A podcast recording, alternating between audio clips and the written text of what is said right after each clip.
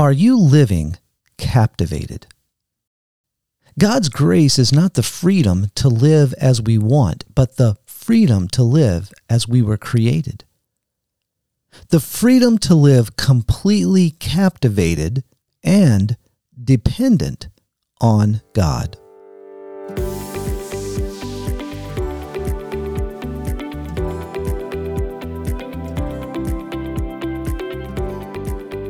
Welcome to this week's episode of the His Hill Podcast. My name is Kelly Doherty, and I'm your host.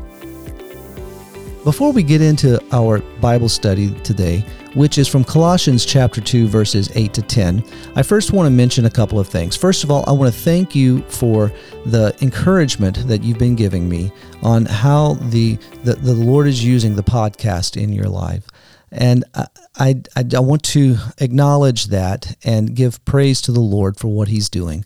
That He could take somebody and just put him behind a microphone, push a record button, and just simply talk uh, of the Lord and interview people, uh, give platform for others to talk and to be interviewed and to give devotions.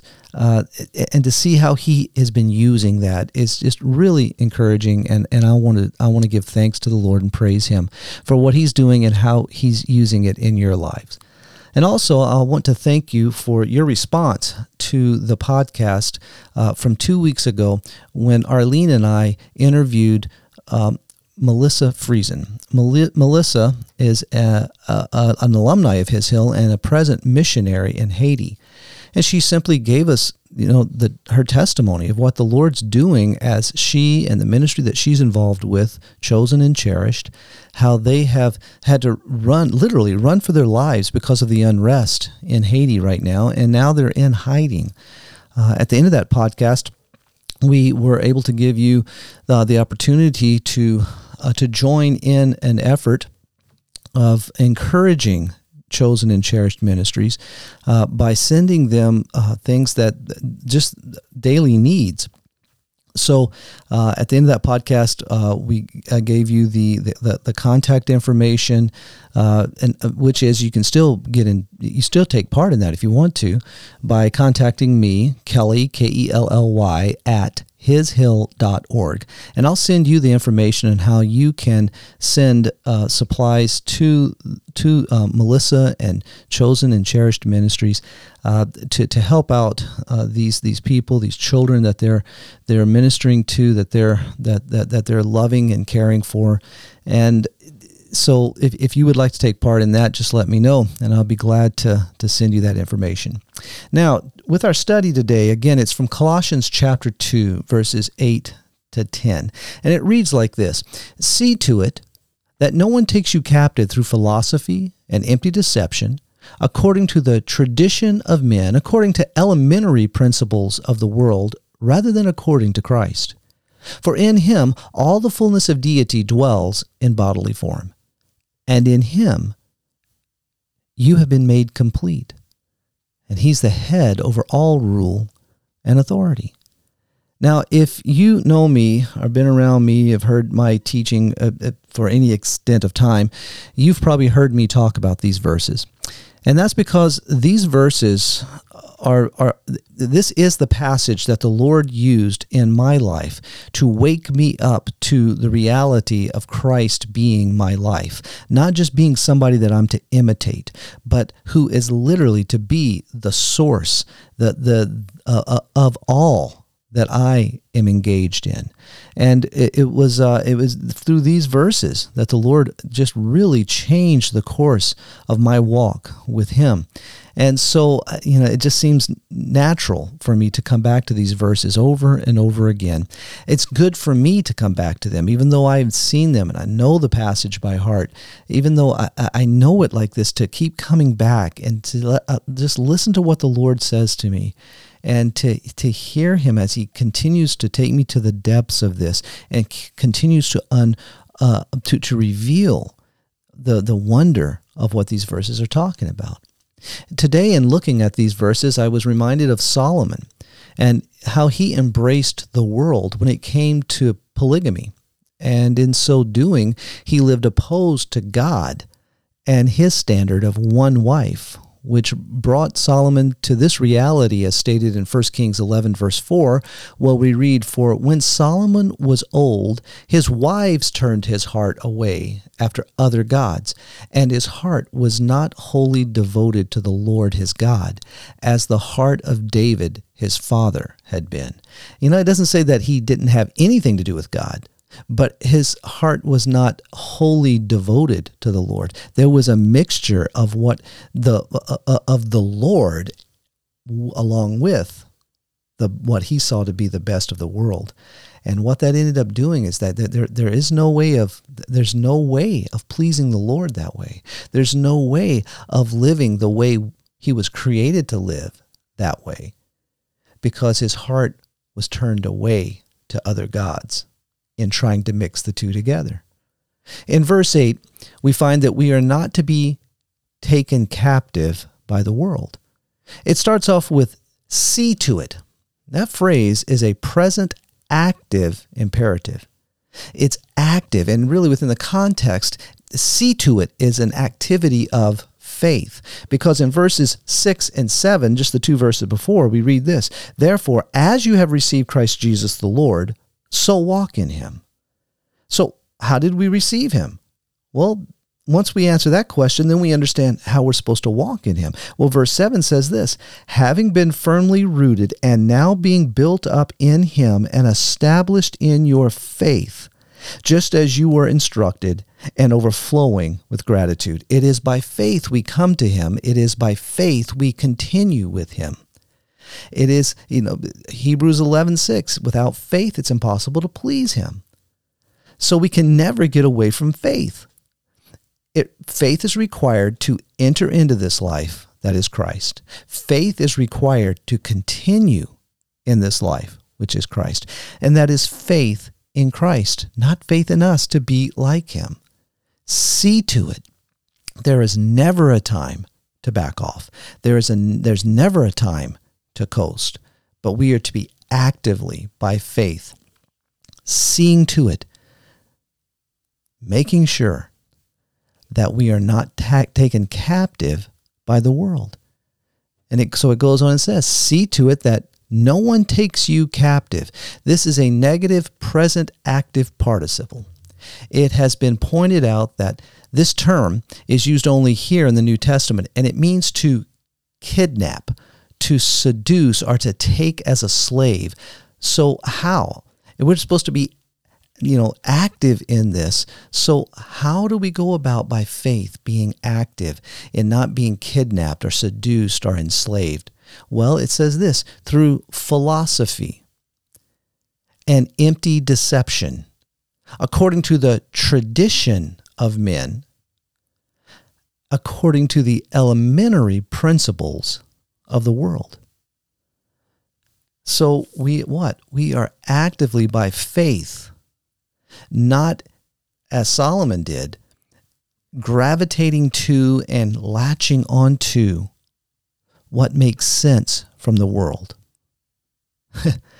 you know, when when I when I was in Bible college, and, and again, if you've been around me, uh, you know that I talk about this this one moment a lot. And the the reason I do is because you know looking back on it, I've come to realize that this was a watershed moment for me in my life. This was a, a turning. This was a this is this was a, a, a, a key moment of something that God was working and waking me up to.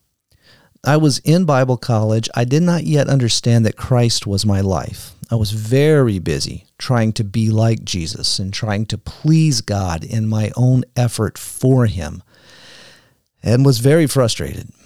But I was sitting in the church leadership class, which was a class that was full of future pastors, uh, future Bible teachers, and fu- future missionaries.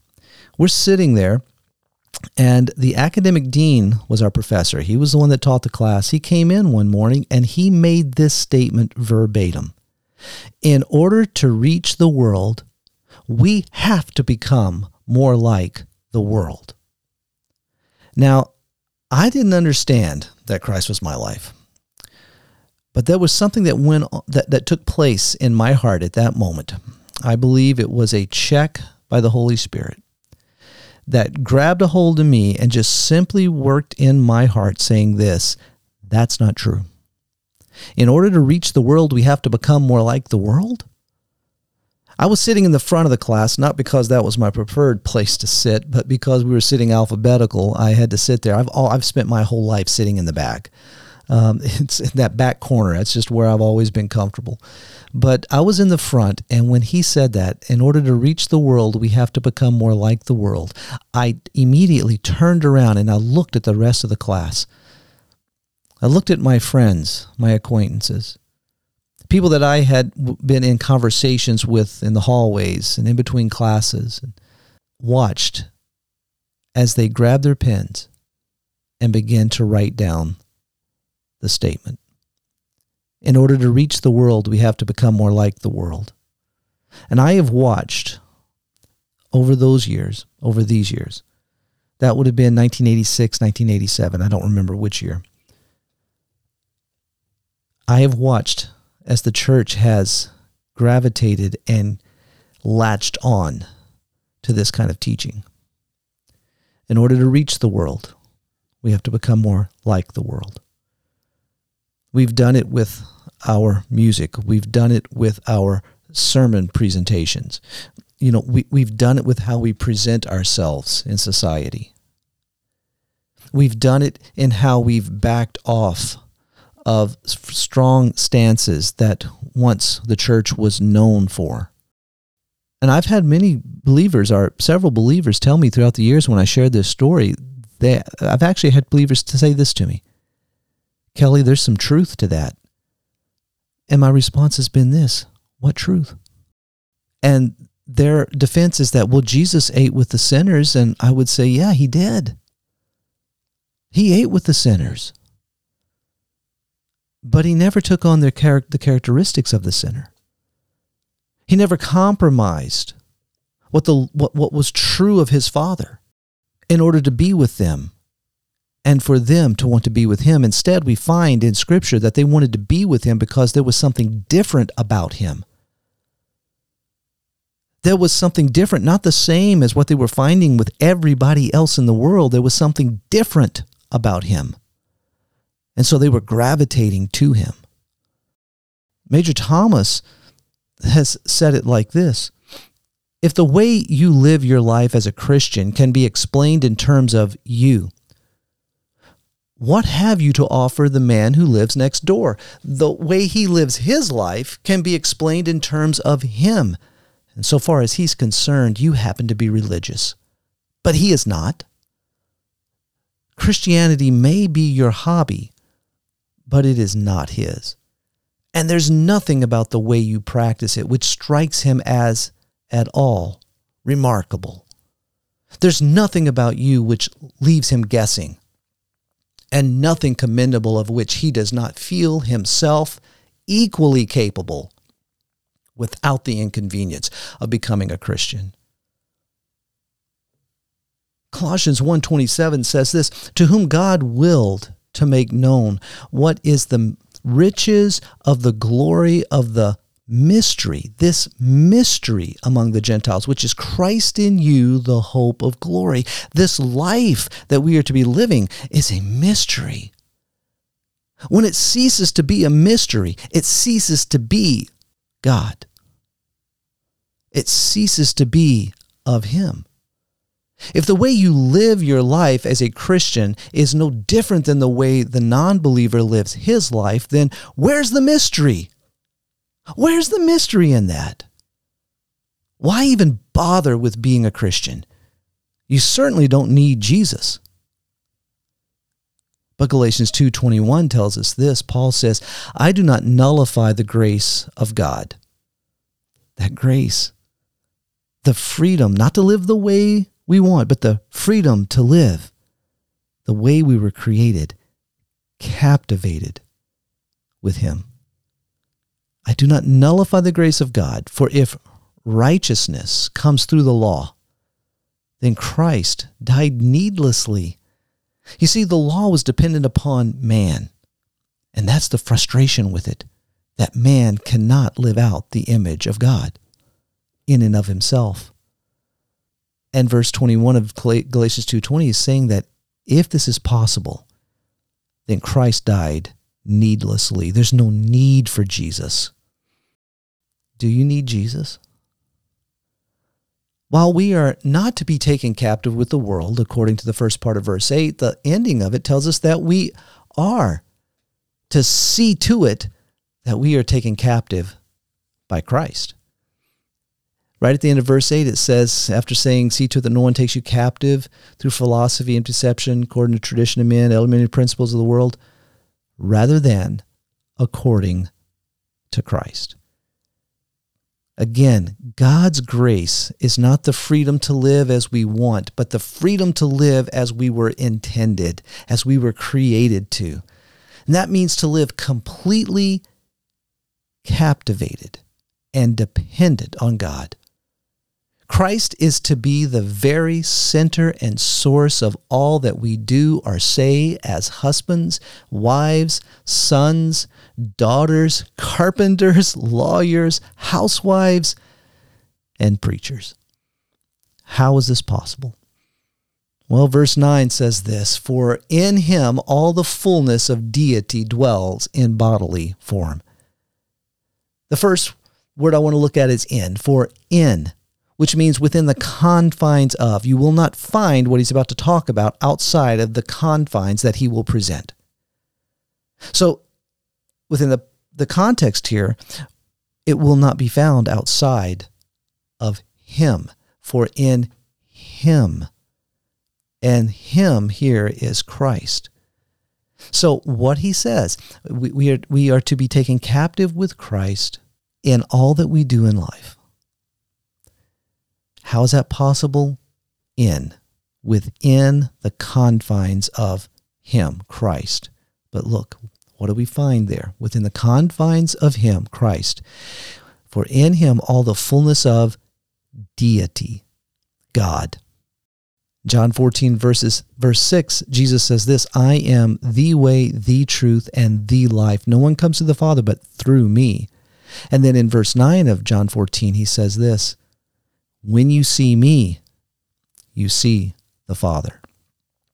Here in this verse in Colossians 2 9, for in him within the confines of Christ, all the fullness of God dwells in bodily form. In Christ, we find all of God.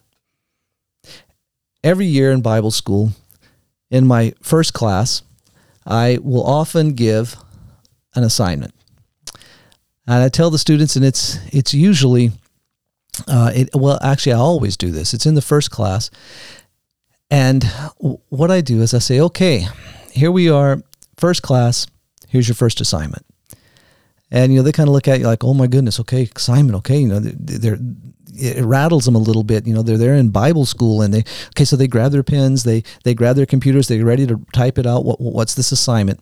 And I tell them this: in this passage, we find that in Christ we find all of God. Now, I want you to write down in 60 seconds all the truths of God that you can think of. Ready? Go. And I time it. At the end of 60 seconds, I say, okay, stop. Now,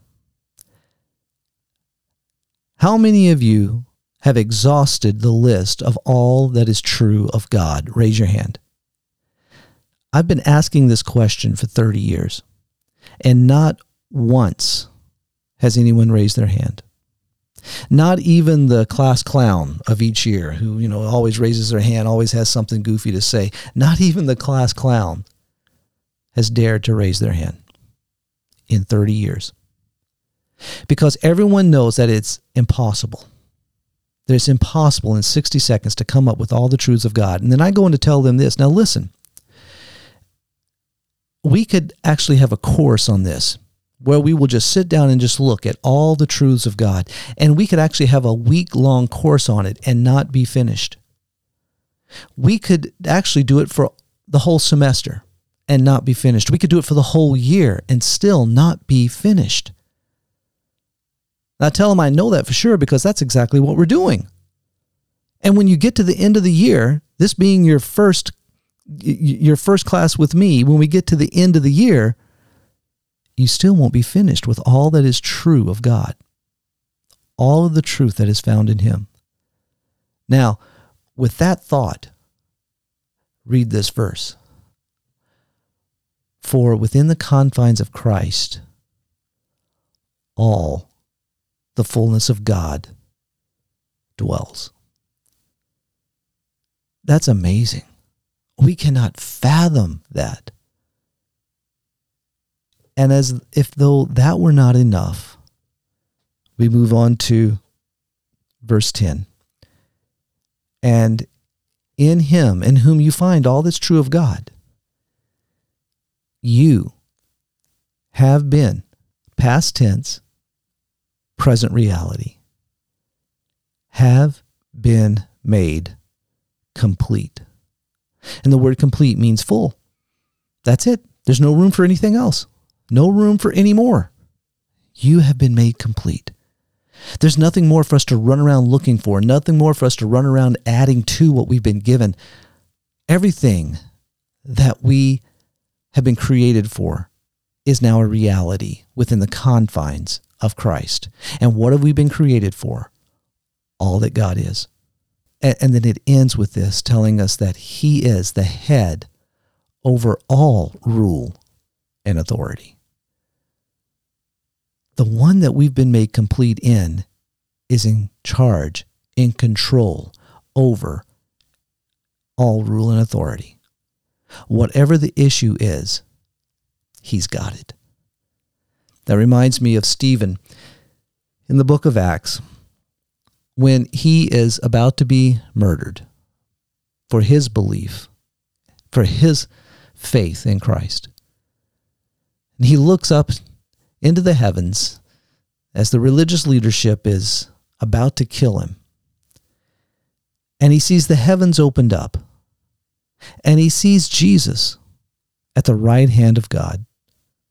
In Hebrews, we find that Jesus is seated in the eh, eh, having completed the work that that the Father had for him to do. Having made purification of sins, he sits down in the place of authority at the right hand of God.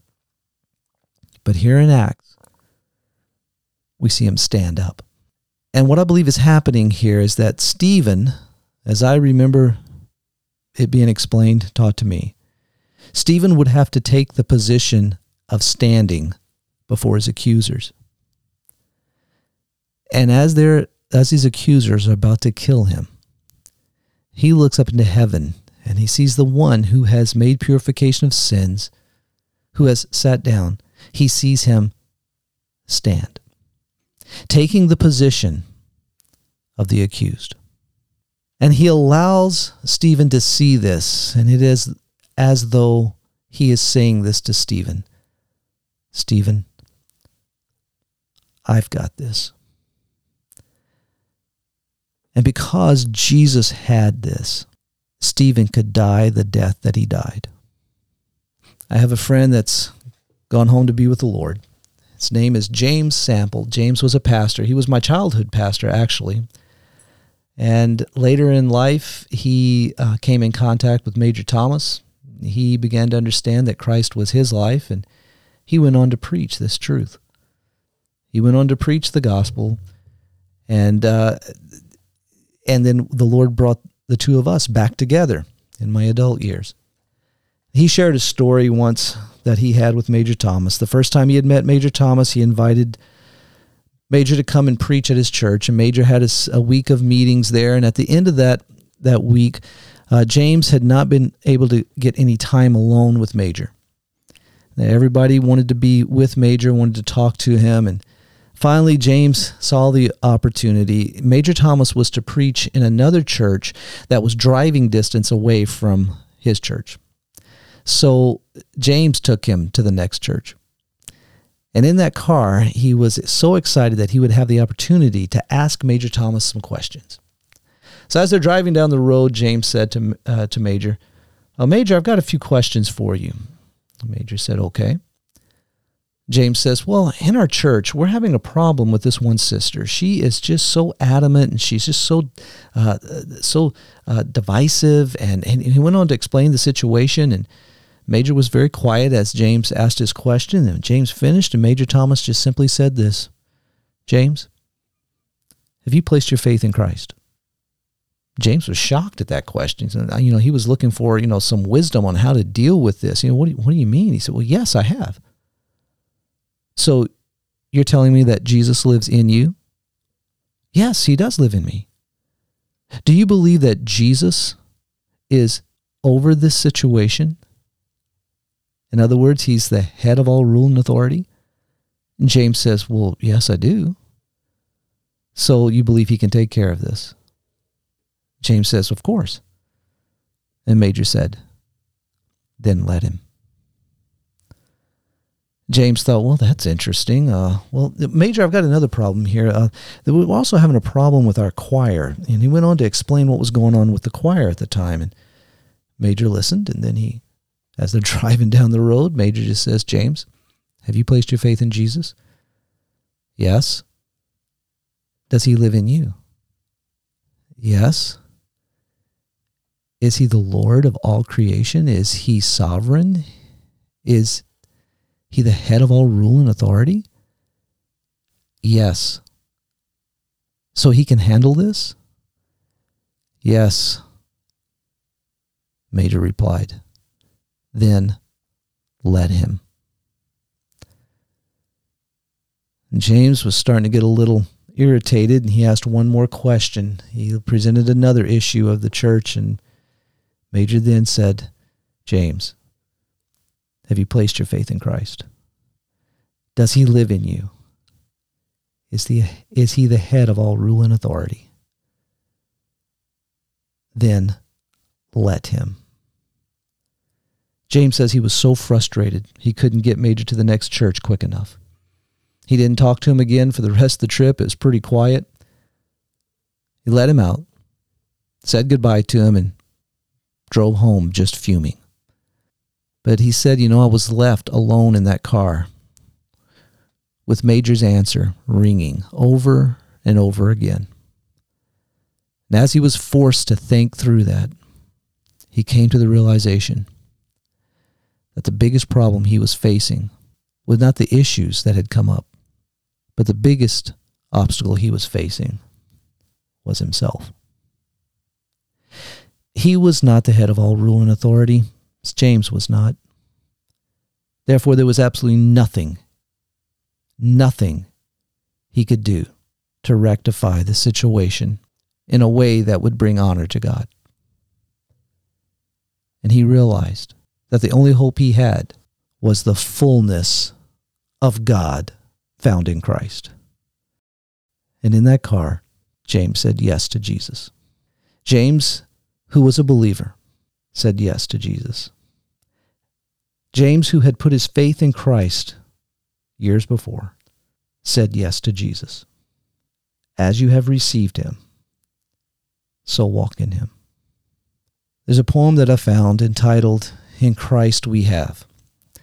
The author is unknown, but it goes like this In Christ, we have a love that can never be fathomed a life that can never die, a righteousness that can never be tarnished, a peace that can never be understood, a rest that can never be disturbed, a joy that can never be diminished, a hope that can never be disappointed, a glory that can never be clouded, a light that can never be darkened, a purity that can never be defiled, a beauty that can never be marred, a wisdom that can never be baffled resources that can never be exhausted. Is all of God found in Christ enough for you? Is all of God found in Christ enough for you in your relationships and in the situation you may find yourself in? Or do you need more? Our family has a, has a business. Each morning we get together with family and employees. We read scripture and we pray. On Mondays and Fridays, we have a little bit more ex- ex- uh, extended time with this, and that we have a devotion. This morning, I was leading a devotion from this passage. And after sharing some thoughts from it, I then asked, Does anybody else have anything to say? One of our workers spoke up and he said this I've been thinking about this for a while, and this is what I've come to. All temptation comes down to this whether or not God is enough. Is God enough? Is all of God found in Jesus enough? There's a hymn that uh, Jeremy Camp has his own version of. And uh, so I want to use some of his words, just excerpts from from his version. It goes like this. In the morning when I rise, give me Jesus. You can have all this world, just give me Jesus. When I am alone, give me Jesus. You can have all this world, just give me Jesus. And when I come to die, give me Jesus.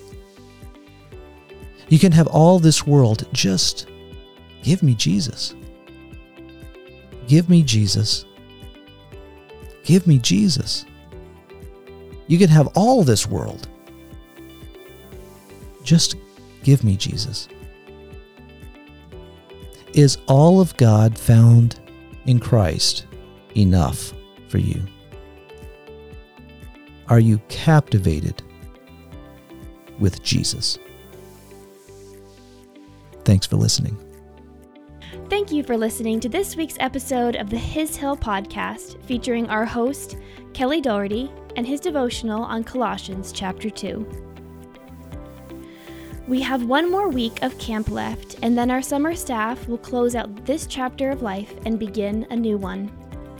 This camp season has been wonderful in many ways, and as always, the thought of saying goodbye is difficult. Please be praying for our summer volunteers as they prepare for the end of camp and step into the next thing God has called them to, and that they would leave here encouraged and believing that He is good and He knows best. Thank you again for joining us this week for another episode of the His Hill podcast. Keep your eyes fixed on Christ and don't forget that you have been crucified with Christ and that it is no longer you who lives, but Christ who lives in you. I'm Lizzie, and we'll see you next week.